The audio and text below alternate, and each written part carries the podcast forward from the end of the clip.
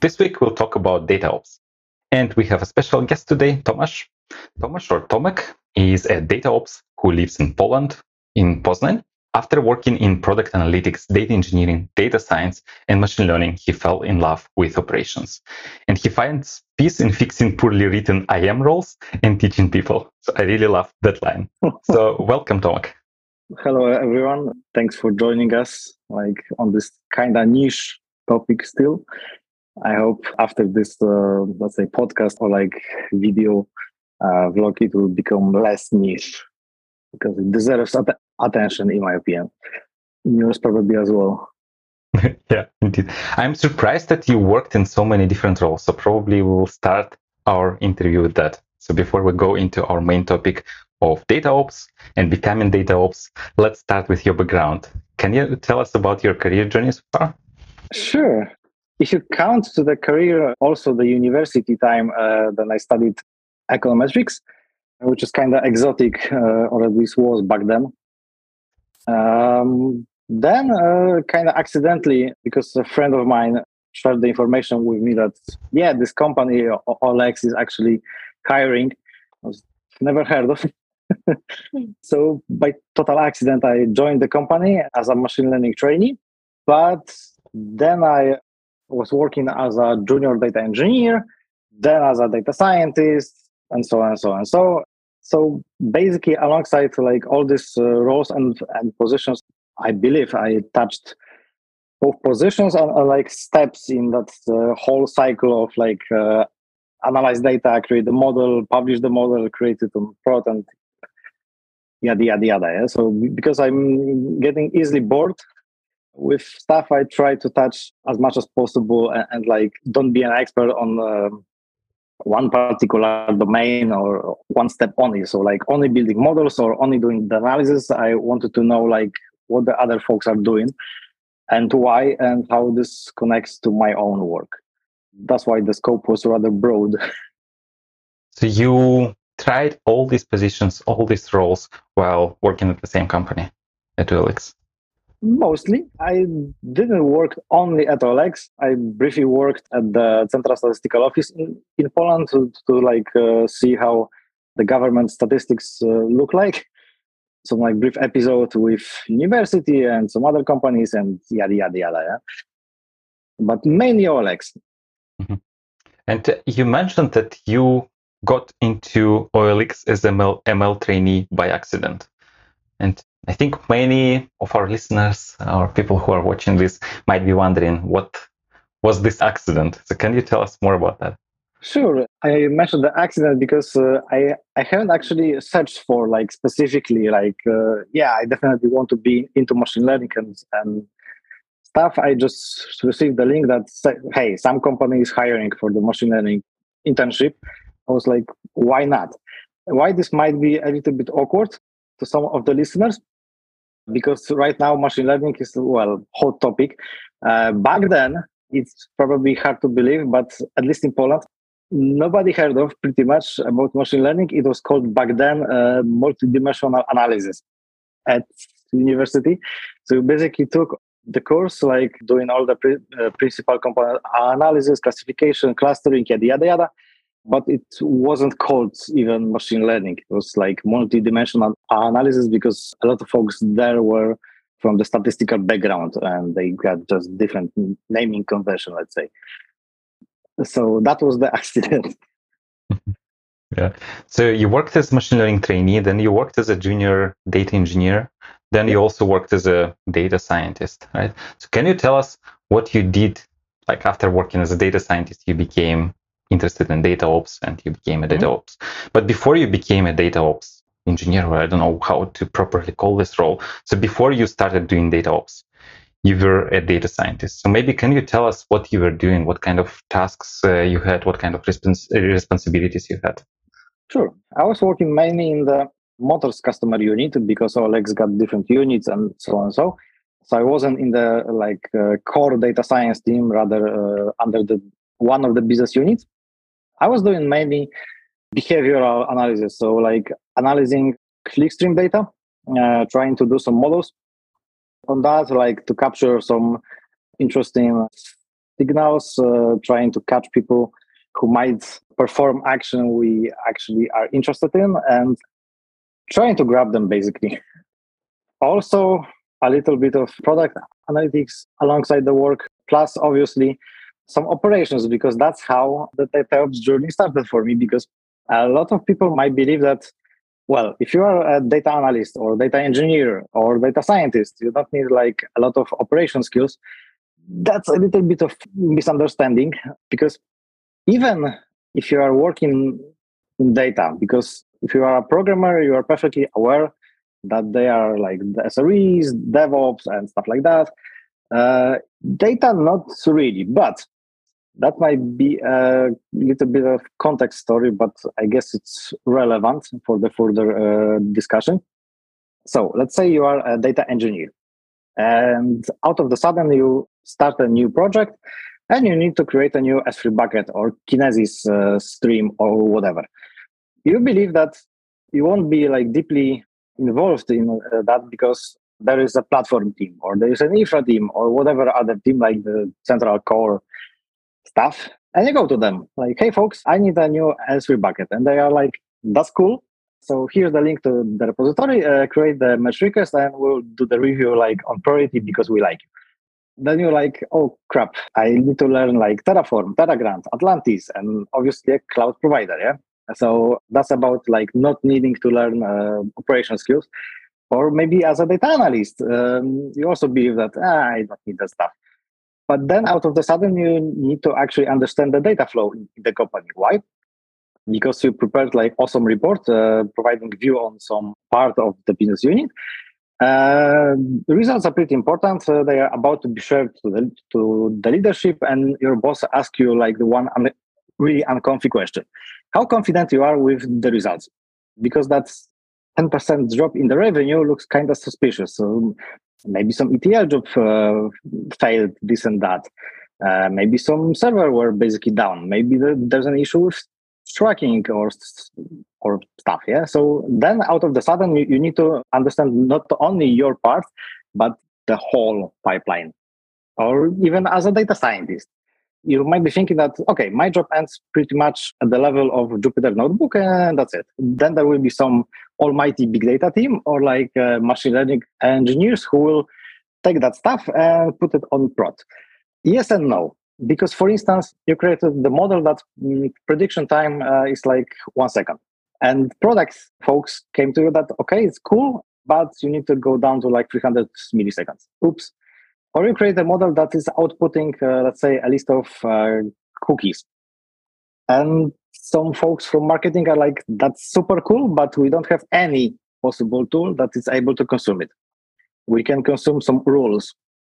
So now you realize that, okay, I created the model that is pretty much useless because uh, the output format doesn't match. So those are pretty hard tasks. And it's pretty unexpected for a lot of folks because they are believing that there will be someone else who will be doing that. That's not necessarily true, and pretty much that's where the data ops come in because people need help in that manner. And also, that is a possibility for a huge misconception here because some listeners uh, might be thinking now that, okay, so now I finally get what data ops is about this will be the person that, uh, who will create the infrastructure for me or who will do the maintenance for me. Not necessary. Data ops is the person who will help you to work effectively, who will help you to design the solution, who will basically make your work less scary. He will not do something like for you, he will teach you how to do it effectively. So for you, the teaching was in your story, you needed the bucket, you needed the Kinesis stream, and then you ask somebody for help, and then they said, ah, we're busy, create a pull request, right? Or merge request, whatever. Mm-hmm. And Basically you were expecting like that. that. these people would help you, but they kind of said, okay, just do it yourself, and then here is the repo you need to create a merge request for, right? Sort of, but also to maybe defend a little bit uh, the platform teams or the security or, or the SREs. They are not supposed let's say you are asking like uh, the security team to to like create a service role for you mm-hmm. it will be not very responsible from their side to like just throw out of the fence some ready to use stuff to someone who doesn't know how this thing is supposed to work. They should help you. They should do the review. They should guide you, but not necessarily like do the job for you. Mm-hmm. Okay. So you as a in all these roles that you had over this time, like as a data mm-hmm. engineer, as a data analyst, as a data scientist, in all these instances, you needed to touch the infrastructure, right? And this is how you learned how to do this, and this is how you fell in love with doing all this stuff, right? That's totally correct. So when did you realize that you actually enjoy doing this stuff more than your work as a data scientist? How did it happen? I'm glad that this question was stated because there are again uh, a lot of misconceptions about which role in data is more important than, than the other role. So before answering the question directly no role is more important than other role. And especially you might be thinking that do i need uh, to have a data ops in the company? Answer is no which might be surprising for some folks. It's not a mission critical role. It's rather a support imagine that uh, you are playing a game and you are going to the boss fight and you are going to the particular boss fight with a broken sword and without potions is it doable? Yes. Will it be fun? Probably no. So data ops is kind of that buff that's uh, fixed sword that's plenty of potions and stuff like that yeah? So it's useful but not necessarily mandatory and now answering the question, maybe. Um, why? Because I wanted to solve problems. And it turns out, which kind of correlate with uh, what Andrew Ng, if I'm pronouncing the surname correctly, kind of discovered or trying to make people aware of, is that the whole domain went uh, recently from the model-centric approach to data-centric approach, which essentially mean that if you are doing work in some large company and your job is not to create a model to explain the behavior of something and then forget about it you are rather about creating the data product. And surprisingly majority of the work know like creating the data product is in operations is in like data not modeling itself. So kind of naturally because we were working on like data products we're solving more and more and more of engineering problems, not necessarily the scientific ones. So that's how I fell in love in that stuff. But data ops is not necessarily more important than data science. Actually, with Alexey, we uh, both know a perfect example of that because while I was transferring from data science to data ops, we know uh, one person who was doing actually the opposite. One SRE with like plenty of experience in operations was going like through the same bridge but in opposite direction from ops to data scientist so like no career is worse or better than other yeah? So like don't get us wrong. And i think you said at the beginning that for you doing something the same thing for a long time is boring because you want to do a lot of different things and uh, i think many people are like that right? That's also a factor. Yeah so not everyone but some people are it's just too boring to keep doing the same thing all the time. And our colleague, for him, it was probably boring to do ops stuff all the time, right? And he wanted to try something else. I guess so. Yeah. So for you, so you were doing data science, and then you realized that like you need to spend a lot of time doing this infra stuff, and this is where a lot of problems are. And to be, like you said, you love solving problems. And I guess you saw that there are a lot of problems with actually ops part, right? And then for you, the reason you became interested is because, like, maybe I misunderstood you, but you felt like, okay, I'm more useful solving these problems and I actually like doing this. That's why you started digging deeper into this. Exactly. And we've been talking about data ops for quite some time, or your transition to this, but we didn't actually discuss what data ops is. So what is data ops? I love the explanation that was given on one of the talks in the Data Talks Club with Chris, if I remember correctly, the grandfather mm-hmm. of uh, data ops. Essentially, uh, data ops engineer or whoever is taking a look on how people work. not like uh, doing the f- reports himself or herself, or like modeling or like putting the models on prod, yada yada yada.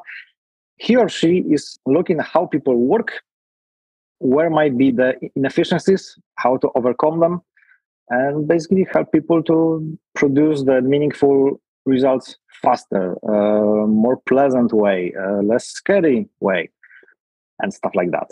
So for me, that might be the shortest description possible, which is essentially the same stuff as DevOps are doing. And if you think about that, it's not a new concept. Uh, programmers knew that for some time. That's how DevOps came. But even before, Lean, Kaizen, Six Sigma, stuff like that, in companies that are producing something physically, that was there.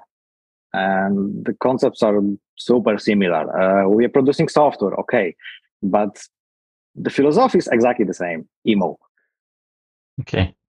But how is it related to infrastructure and all these things that we talked about? Because you said, okay, data is about solving inefficiencies, helping people overcome problems. I don't know what was uh, produce results faster, right? So how is it related to infrastructure? Excellent question. Because DataOps is not infra only. It's also like helping people write uh, better SQL queries. Mm-hmm. As simple as that. Helping people in uh, keeping the, let's say, the secrets stored in the proper locations and accessing them the proper way and stuff like that. But it turns out that a lot of confusion is actually about infra. Like, okay, how should I create a S3 bucket through that full GitOps? Yeah. So someone might be like, okay, let's try some example just switch the names and try to apply that and see what will happen. But then Atlantis uh, is returning you some error. Like, ah, crap, I just uh, broke the production. No, everything is okay. But for the first time, if someone never used like the GitOps to uh, make some changes in the infra, it will be scary, honestly. So that's why it's rather a good idea to sit with that person, like literally on the Zoom call, and like go step by step do you know Terraform? No. So let's go. Do you know Terragrunt? No. And blah, blah, blah. And out of the sudden, all the errors, all the concepts became less like ambiguous for the specialists, like getting technology more familiar to like people to to give it more human face. Yeah. So you mentioned uh, GitOps creating a bucket through uh, Atlantis, and Maybe can you walk us through the process, like how exactly this process looks like? Maybe high level without going sure. to technical, just for those who don't know. Well, I think I know a little bit. Maybe I will also check if I know how this thing actually works. I guess you do. so essentially, you don't need any stuff like infrastructure as code because that's what uh, Terraform, Terragrunt, and all that jazz is for, or CloudFormation if you're working with AWS. What is infrastructure as code? Maybe before we even go there, like for those who don't know. Good question. So, if you want to create something, you can as well go to your web browser, authenticate, and you can just click here and there and create some resources, some roles, some buckets, some Kinesis streams, stuff like that. Just with your mouse, right? Exactly. In Amazon Web Interface, right? But then imagine that you want to create uh, one bucket on staging and one bucket on production. So you are doing essentially the same stuff uh, with changing just a little bit of S3 bucket name or some tiny details. Yeah. So that's how a lot of sm- smart folks in operations came to the conclusion that maybe if we will define like all the configurations, all the infrastructure as code, not as clicking here and there, it will be more manageable. We can do some audits we can do like all that stuff via match requests uh, which can be reviewed. And like everybody in the company will be able to create a match request as they see it. And then someone from more infra teams uh, will go there and check your match request. But everybody can do so. That's the enablement. So essentially you are writing some terraform which is huge config file let's put it that way. Terragrunt is putting some variables to the Terraform code. And what Atlantis displaying all the changes that are about to be made in the pull request or the merge request. When you can review what will be changed and the given procedure, let's say, will be applied. So it's kind of dry run. And then after like getting the approval from SREs or whoever, you can just click on match or uh, before that Atlantis apply, and the changes are made to the infrastructure. Mm-hmm. Probably a little bit technical still, but I guess the high level overview. So maybe I'll try to summarize. So we have infrastructure as code tools and Terraform is one of them. So with Terraform, we can create a config. And with this config, we create a bucket. We create, I don't know, this Kinesis stream that you mentioned as a config, right, as, as code. Right? And mm-hmm. then typically without Git, what we would do is we would do something like Terraform apply on our computer, right? But with GitOps, the way we do it is instead of getting this code and running this locally, we create a branch, right? In this branch, we mm-hmm. put this piece of code and then we create a pull request or a merge request, right? And then what Atlantis is doing, it's applying Terraform or trying to see what would happen if we apply this to our, mm, I don't know, cloud account, right? And then mm-hmm. somebody comes and sees, okay, you're like an SRE, some DevOps person comes, or data ops, if you will, comes, sees that your code is not breaking anything. They accept the merge request and then you merge. And then at the end of this process, you have a bucket and the Kinesis stream in your account, right? That's the process. Exactly like that.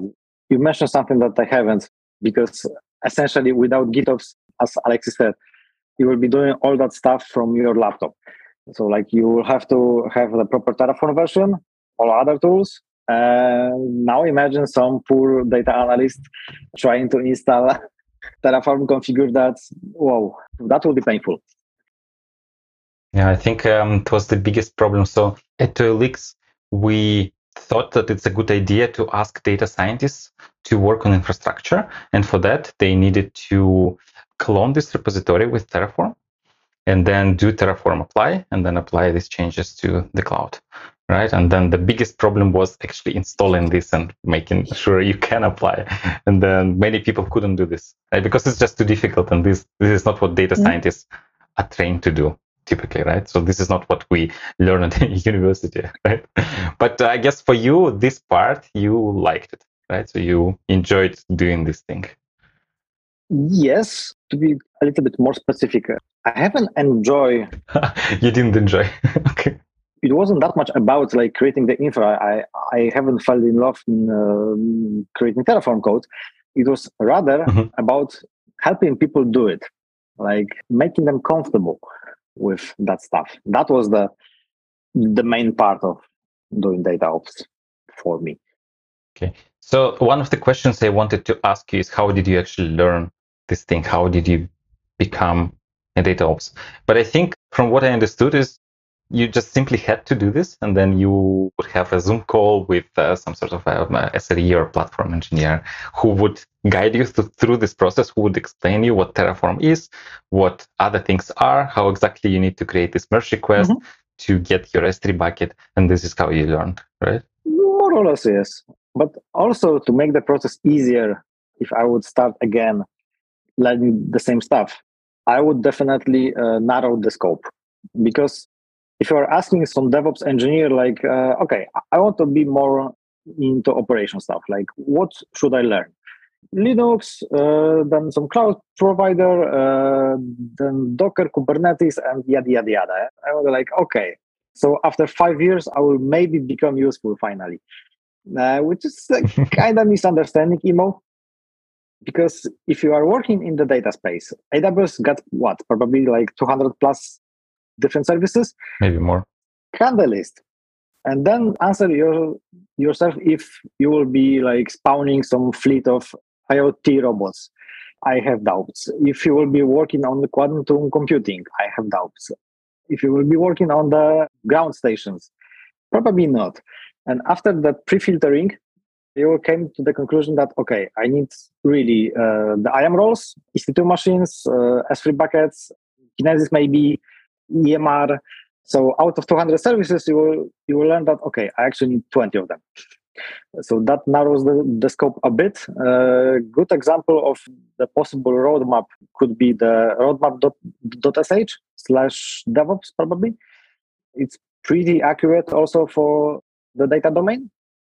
But I would say good enough is quite okay. So you then have to spend like five years in uh, some kind of basement, constantly training, learning, and then finally you became like the useful guy. Uh, not necessary. Every single team, like security, SREs, platform team, whoever, got their list of like least favorite tasks. For SREs, it might be like, okay, every single resource need to be tagged uh, with like uh, name equals something, uh, the owner equals something, the on-call guy equals something. Every single resource needs to be tagged. This is the sort of uh, the task that nobody likes to do. So if you are a junior in the operations domain, you're basically going there and asking for the kind of rookie tasks. And they will be super helpful to give you that. Alongside of doing so, you will learn a ton and everybody will basically love you because you are you are taking the crappiest work possible out of them and at the same time you are actually learning so it's a win-win situation or like let's say a security team they might have problems with like folks are using like uh, privileged mode in the kubernetes runners like docker docker it's kind of not okay so you have to identify all such cases and like go team by team and explain to them how Kaniko works. Uh, so it's also a completely rookie task. You will learn a ton of uh, while doing so. You will know better the people you will be working with. And again, it's a win-win situation. So establish the connections, make people from the technical teams uh, know about you, plus teach others, obviously. And also start simple. You don't have to start from administrating the Kubernetes cluster. You can just build the Docker image on your laptop, then push it to some registry, then push it to the different registry. Like first time to the maybe uh, GitLab registry, then to ECR. Then try to apply the, some security scanning. Uh, then create that on the CI pipeline instead of your laptop. Then add some steps and blah blah blah. Yeah, and out of making some little steps, you will finally like go to the more or less the end of the path into the that particular task. Mm-hmm. One last piece of uh, advice on the learning process: accept that it will be uncomfy. If you are from the data domain, you are probably closer to the PhD in stats than to the Linux admin. So now, out of being like senior data scientist or uh, super powerful machine learning engineer or whoever, you are going to some very different domain. So it will be like forcing a weightlifter to do cardio training. It's a different specialty. So it will be uncomfy, and it doesn't mean that you are, I don't know, unqualified or the worst case stupid or, or whoever. Yeah, it's just a different domain. It will be tough you got some folks out there to support you. Yeah. Speaking of that, so right now we have a machine learning engineering course, and we are currently covering the deployment module. Mm-hmm. And so far, for many students, up to week five, we're on week five right now. It was fine because it was Jupyter Notebook. But now, all of a sudden, from this convenient, comfortable environment of a Jupyter Notebook, we end up doing things in the terminal. Mm-hmm. And for you, I have a question. So you have, I think you studied econometrics, right? You mentioned that. Then you worked as a data scientist. And I guess this Linux admin stuff wasn't something you like life prepared you to do, right? So how did you learn this thing? So how did it become comfortable for you to work in this environment? Honestly, by doing every possible mistake that was about to be done. I know this might sound stupid, but that's how it was. But what may help you in like feeling more comfortable with the command line is to do the proper setup and ask them basically what they have uh, installed and what for because honestly terminal without auto completion without syntax highlighting without uh, proper bash rc it's not a comfy place so with the proper bash rc setup it will be much more friendly you will see immediately the possible mistakes commands will autocomplete. It will be just better. Okay, what if I don't have an SRE who already configured bash RC and can just share this information for me? What is the best place to look this kind of information? I'm super glad you asked this because my answer for that kind of questions is always the same. There's a place uh, called YouTube, which is awesome. I thought you would say Google. nah, Google is uh, well. It's also awesome because you got like articles on uh, Hacker News, Medium, whatever. But it may happen that someone on YouTube already created uh, like full blown video about how to configure, let's say, the OMI ZSH or anything about that. So basically, type um, command line tutorial course setup, uh, whatever, and I bet you 50 bucks that there will be something in the first 10 results. Mm-hmm. Yeah, I think I saw a couple of videos like that that are one uh, hour long. Some of them are even longer that show you how to set up your environment from nothing, from a clean Windows, uh, Mac OS, Linux, whatever you use. Mm-hmm. I saw a video with uh, Windows because uh, one year ago I switched from Ubuntu to Windows and I needed to prepare the environment for that. And of course, for me, everything was alien. And I found a tutorial that just walked me through the entire thing, like how should I set up a terminal. And then at the end, it was like, uh, you know, usual Linux.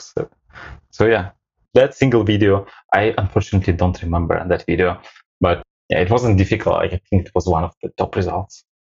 Well, people just love to create videos, and mm-hmm. there's a high chance that someone already created something for exactly your case, like how to set up a Kubernetes cluster from scratch, or the full course about how to prepare for uh, AWS Solutions Architect uh, certificate.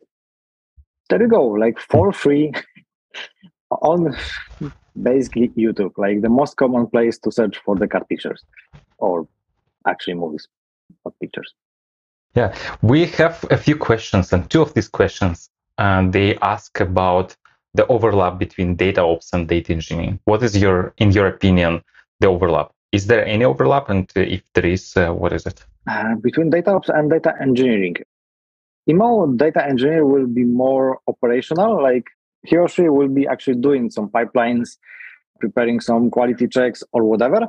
Uh, data ops will honestly, uh, gee, if I remember correctly, my statistics from Google Calendar uh, when I was working as a data ops in OLX, it was like 25 hours average per week on Zoom calls. So data engineer will probably spend more time actually in PyCharm, and data ops will spend more time on Slack and Zoom.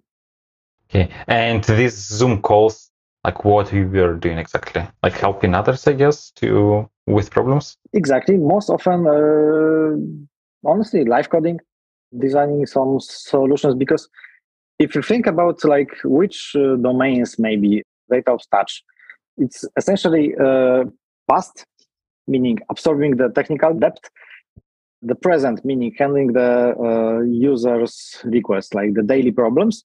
And you're also thinking about the future. So maybe you just prepare the um, kind of summary of how the past month went.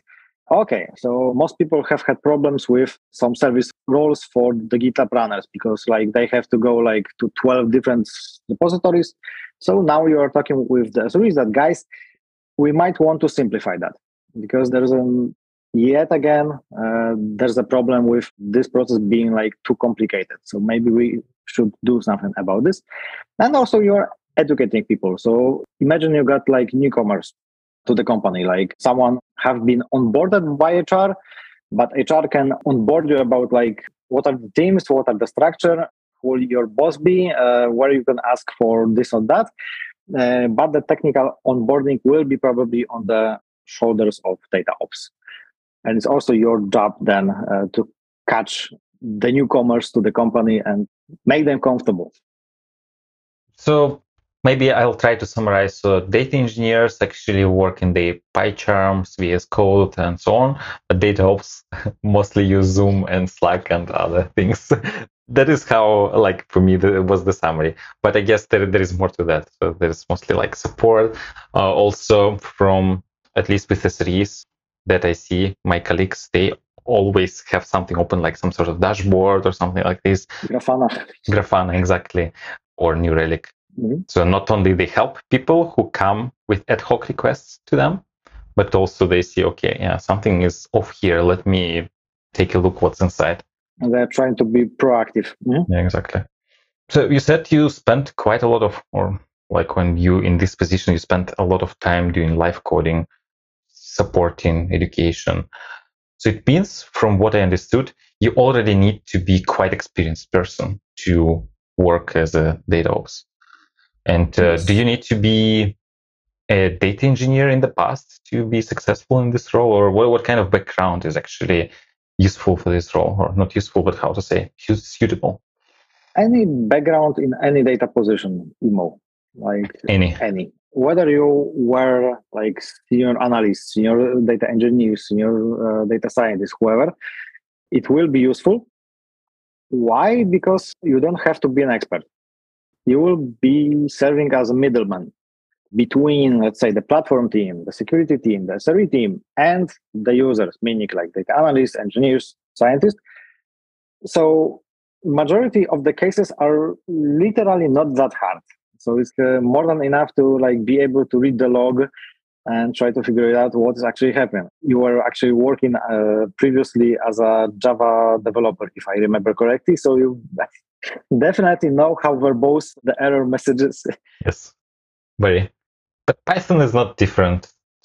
Yeah, it's sometimes even worse. Which basically mean that if you are able to help people understand the logs, if you can help them um, understand how the cross account roles will work in AWS, it's more than enough. You don't have to be like super expert, meaning if you will out of the sudden need to set up DNS records here and there, there will be some SRE who will be super glad uh, that you are asking him or her about that technical questions because uh, SREs like technical questions. Typically, they are not super thrilled to explain someone like over and over again how assuming roles work. They are more thrilled about some ah, really complex issue in Kubernetes cluster. That's keep them up and running. And you are taking that, let's say, unpleasant or less favorite part from them, leaving them with the more technical side, which is like, again, a win win for both sides. Yeah, uh, there are a few things I still want to ask mm-hmm. So we talked a bit about skills, and there is actually a comment. So what you said, because there there is 200 or even more services in AWS, you don't need to use all of them. And then somebody commented that this is the Pareto principle applied to AWS services. But still, apart from these services that you mentioned, like IAM roles, EC2, S3, EMR, uh, we also have Docker, we also have Kubernetes, we also have CI/CD tools, we also have this Prometheus, Grafana, and I even haven't started uh, you know, mentioning data-specific tools. Right, these are all general software engineering tools, right? General SRE DevOps tools. Mm-hmm. So, like, how to to actually start learning all that? what are the minimal operational skills that I need to have to be able to work in this role? If they have to be minimal, then it has to be a really narrow set. A little bit of context. I've read uh, some time ago an excellent article. It was, I believe, called uh, Good Enough Practices in Scientific Computing or something like that. Someone went through like all the best practices. They advised the best practices or the best set of tools to someone and then after some weeks checked if that list and that training actually changed anything answer was only partially because if you introduce someone to like oh, all the best in, in class it might be complicated. So if someone never worked with any version control system let's start with dropbox honestly. If you are still keeping passwords in some passwords.txt uh, password manager please. Uh, YubiKey, maybe, but start with password manager, honestly. Command line, like if you will set up properly the command line, then it will make your work and your life basically so much easier. And if you will be working then with some data ops, DevOps, SRE, whoever, he or she will be also like super happy because uh, they will not spend time trying to figure out what have you done in your command line. They will recognize the common stuff that, that they already know, meaning like you are somehow experienced already, which will be then easier for them to diagnose the real problems here and there. So I would say the minimal operational skills for everybody, whether this will be like data ops or just data analyst or whoever. Version control system, probably Git, command line. To some extent, it will be enough to just uh, know how to move between the directories, uh, how to grab something, how to cut something, how to assume the role in the AWS CLI. Pretty much it. Uh, plus password manager. Plus, as I said, IAM roles, uh, which essentially means I am. Why I'm like stressing that I am part uh, over and over again? Because like honestly, 90% of the errors are about access denied.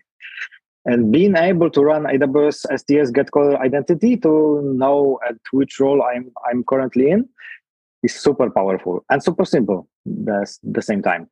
And just drawing the different like, okay, this role can be assumed from that role and that role can be from that role, just writing that down on some piece of paper.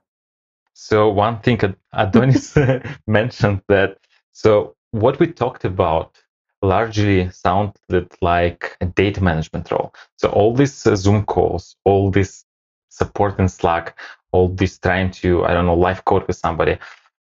From what I see, managers also often do it, especially with somebody who's, uh, let's say, less senior. So they often do it with juniors, with maybe middle level people, like all this kind of work. Mm-hmm. What is the difference between a data ops person and a data manager person? Somebody who is mentoring people. Mm, that will be quite simple to explain because usually data managers has their own team. Mm-hmm. The fixed set of like five or six or, or 10 or whatever of some folks. And you as a data ops will be working like across different teams, across different uh, business units, whatever. Yeah. Uh, so you will be observing some uh, Slack channel like data support something and that will be pretty much for everybody you will definitely have some splits if you are not not the only one doing data ops in the company so someone will take the request from uh, that business unit uh, someone will take from other business unit but essentially you will be working with the larger number of people like not only the fixed set of like five or six. So data manager will also go like to one-on-ones prepare promotion plans plan some sprints stuff like that and you will be rather like working with multiple different teams. But also with data managers definitely yes mm-hmm. but also maybe data managers at least a typical data manager might not have uh, kubectl installed they might not have kubernetes access uh, that's also true configured right so they might not be able to actually log into kubernetes Go cluster and deep. check what are the logs there and what could be happening there mm-hmm. but in uh, a data ops person will probably have these things, right? Probably yes. But also, uh, a fun fact Kubernetes is not that present in the data domain. If you are like mm-hmm. in the software engineering side uh, and you are a dev ops, not data ops, then definitely Kubernetes will be your bread and butter. Like every single thing will be on that platform, let's say, because what we are doing essentially some front end, some APIs, which is what Kubernetes is suited for. If you're in the in the data domain, you get like ton of batch jobs, which is not necessarily the first use case for for Kubernetes. It, it will be most probably rather like ECS, um, AWS batch, or I don't know GitLab and others, mm-hmm. Jenkins, that sort of things. I think you you can still run Kubernetes jobs, but yeah, it's not the first choice, right? So sometimes there are simpler exactly. services that we can use from AWS or other cloud providers. With Kubeflow, obviously you, you can, but mm-hmm. as you said, it won't be the first choice, I guess. Okay. Yeah, we have uh, a few questions. So one of the questions is, what was your most interesting project and why? Well, the one I spent the most time on was migrating uh, a lot of workloads, almost 600 from like all Jenkins servers to GitLab CI. Uh, it wasn't the most interesting because of the migration, because migrations are honestly pretty boring. What was interesting was working with like pretty much the whole company at the same time on one project because everybody and their mothers have had some ETL job somewhere on some Jenkins instance. So that was the fun part, like working with pretty much everybody. But the most maybe not interesting but funny was with debugging actually. SREs plus contractors plus whoever were trying to move some Kinesis reader from old EC2 machine to Kubernetes actually, because stream processing is a perfect use case for Kubernetes. Okay, fine. And I guess the count of people who were into that debugging process uh, finally reached like nine or 10. Mm-hmm. Super experienced guys, honestly. And they were just, okay, it's Dockerized. Uh, we got the Helm chart. Everything is set. Service accounts are properly done and deployed and yada, yada, yada. Yet the application just starts and Im- immediately dies out of nowhere. Uh, then I joined that effort. And one of the first questions I asked was like, hey, guys, do we actually know that the library versions on that EC2 machine in, inside that container are actually the same as the ones we have there. And someone was like, oh, okay, you are a junior in the operation space. You probably don't know how Docker actually works, yada, yada, yada. I was like, okay, maybe I indeed don't. But then we scanned how the Docker file was actually created. It was fetching the requirements txt, and the versions weren't specified there. So out of the sudden, when we just checked uh, the library version, it was the problematic one was Psycopg, the Postgres driver. And the whole fix was like four characters. It took mm-hmm. a quarter. yeah, because this uh, to discover that. Yeah, Psycopg relies on a binary. Like there is some binary code in Python, right? That mm-hmm. you don't see any stack traces. It just dies and kills the entire container, right? Yeah, sounds like fun. the problem was that the code was prepared to work with I don't know version like two seven something, and without version being like specified, then when folks try to run the that stuff on Kubernetes, it, it fetched the latest, and the API changed, which is the perfect use case. I'm telling everybody when they are asking questions like why we have to use like uh, fixed versions because it's boring why we just just can't use like any version like latest okay that's exactly why that's a good story. At the beginning, you told us a story when you worked in analytics and somebody, the management, asked you how confident are you in the results. So, how do you usually answer this question? That I'm as comfy as we get money to check all the edge cases. Okay. because the same manager who asked me uh, that question was the same who like healed me totally from checking every single possible edge case and like error. Because if you are working in like uh, basic research and by basic I, I mean rather that's the name but it implies that it might be simple. It's not. It's like the fundamental research in uh, the academia. Then you basically are receiving the csv file and and that's it if you are working in the company data is flowing constantly so tracking changes policy changes whatever changes pipeline changes, schema changes, like everything changes constantly, and the failure is the only constant. As Werner Vogels said, everything fails all the time. And Vogels is the CTO, I guess, currently also of AWS. So he probably knows what he was talking about. So I remember when I was checking some some clickstream data and I was looking for errors. Before like presenting the results, maybe let's check if uh, all things are like set properly. And doing that, my manager came in and like, okay, are you done? Uh, like almost. Still, I get some some like edge cases in ten thousand records, and he asked like, out of how many? I was like, uh, four hundred million. like, okay, so you are checking like 10,000 records out of 400 million and you are spending time on that. C- congratulations. So, uh, okay, it won't be perfect like never. Mm-hmm.